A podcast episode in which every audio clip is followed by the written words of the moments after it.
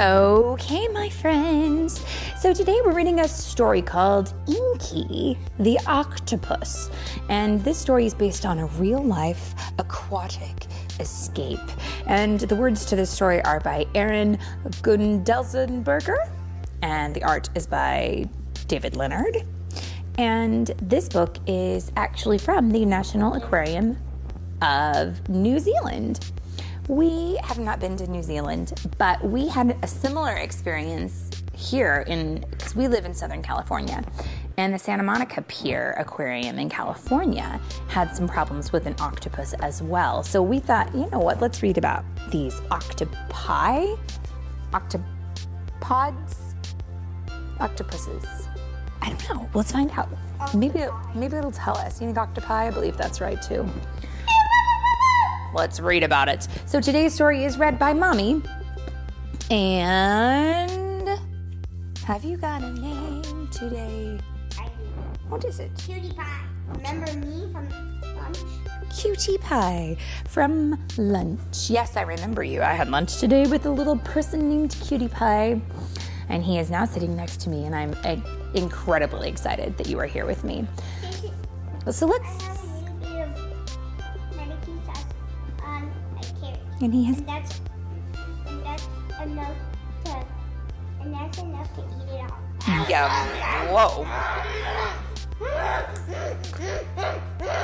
Wow, wow, wow. Whoa. Um, he's eating carrots quite ravenously, as if he was never going to eat ever again, and this was his last meal. Nom, nom, nom, nom, nom. Well, continue to eat, but maybe a little less noisy, please, because we would like to read about the octopus while we snack on our carrots and broccoli. Here we go. Inky the octopus. I live in a world of see through walls, in a tank with a locked down lid. I'm fed like a king, three meals a day of lobster, shrimp, and squid. Well, now, I don't know about you, but that sounds real good to me. Actually, I know about you. You can't have shrimp um, because you're allergic to it, but I am not, and I wouldn't mind eating those things. I know I have a good life and should want for nothing more, but something tugs at my curious heart that I simply can't ignore. Uh huh. So in the picture, we can see Inky. He's in his tank and he's looking out at the people walking by. Do you think he wants to be a pet? Let's see. Out of this tank, I must be free. I must explore the open sea. Now, here's the thing um, just my own personal little anecdote here. Um, many animals in the open sea are having the best time of their lives, but some animals in the open sea are not. And oftentimes, these aquariums are housing animals that have been injured and they're keeping them safe because if they were out in the real world, they would get eaten or they wouldn't make it for one reason or another. So sometimes, most of the time, these aquariums are actually helping save lives. I've always liked eight arm charades and seaweed hide and seek. I've had fun playing gravel hockey and tentacle tag each week. But I long to see a brand new world of plants and rocks and fish. Discovering things I've never known has become my only wish. Out of this tank I must break free. I hear the ocean calling me. What is this? Uh oh. What's happened? Tonight, it seems, my tank lid is ajar. This could be my one chance for change. Dare I hope that far? I tell my tank mate Blotchy we should bid our tank adieu. I tell him we'll be happier exploring some place new. Do you know what adieu means? It means goodbye. Adieu. Okay. Blotchy says he'd rather stay within his comfy home. He doesn't feel the pull to see the far and great unknown.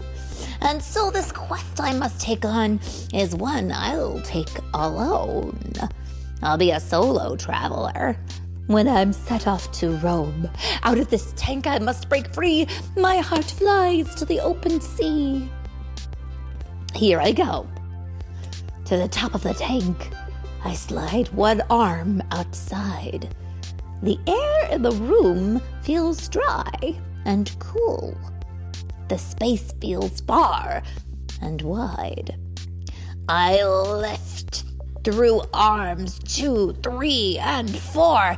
Next, five, six, seven, and eight.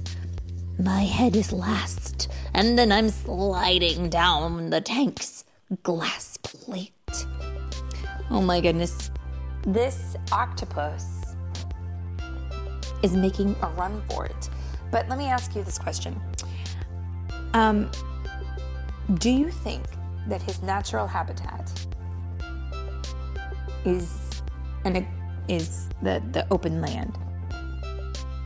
Ah, it's a tough question. So his natural habitat, the place where he normally lives, natural, is kind of another way of saying where you would normally find something where they belong, okay?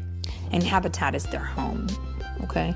So I don't believe that I see octopus walking down the street very often. No, they belong in the. Correct. The floor feels strange beneath me. Odd noises fill the room. The air smells different from my tank. It's freedom in full bloom. I sneak across the rough wood floor as fast as I can go. My eight arms latch and then release. My sense of excitement grows. But can I leave my friends? My life, my friends, and all I've ever known? My heart says yes. Today's the day I strike out on my own. The sea lies just ahead of me, so in and down I dive. I'm falling fast towards what's to come. I've never felt so alive. I plunge, I swim, I breathe, I whirl, I float, I spin, I follow I my glide. Wherever it leads, I'll travel far and wide. But I'll be honest with you, I'm not so sure he's in a good place. Let's see what happens. I'm pretty sure that's his habitat. You think? You think his natural habitat is the ocean? I agree too. I agree too. Out of my tank, at last I'm free. Long may I journey the splendid sea. Now, here is the true story. Are you ready? The book you've just read is based on the real life story of Inky the octopus. And in the pictures, friends, we get to see the real Inky in his tank before his escape. Okay? And he did escape from the National Aquarium of New Zealand in 2016. And after Inky was found, okay, listen to this, this is important. After Inky was found injured in a crayfish pot, he was taken to the aquarium for recovery, where he lived for two years with his tank mate named Blotchy. Okay, so he had been hurt. And if he had stayed out in the ocean, he would not have lived. So they helped him because they, he was injured. From what? Mm, someone had, had found him in a crayfish pot. They were capturing crayfish, which are, as you and I know, not really fish. Well, we know that real fish have a backbone, but crayfish do not have a backbone. They have an exterior shell, right? Like, right. So they're fake fish. Okay. So one night, the lid of Inky's tank was left slightly open by mistake, and based on arm prints found on the floor the next morning, workers at the aquarium believe Inky squeezed through the opening of his tank, slid down the side, and slithered across the floor. See, octopuses like Inky are nimble contortionists, which means they can slip through tiny little things. They can pass through openings as small as a coin. The only explanation for Inky's escape is that once free of his tank, he squeezed through an even smaller opening, a drain hole only about six inches wide, and miraculously made it out to the sea. Isn't that amazing? I guess his time his time of recovery was over and he went home. Well, good for him. And I'm glad that he found a safe place to be.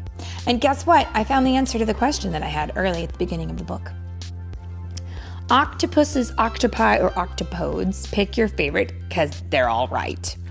In any case, octopuses are not loners.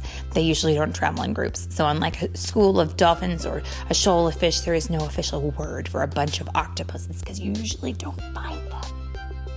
Just usually an octopi or octopus. Yeah. Anyways, that's it, my friends. What a funny story.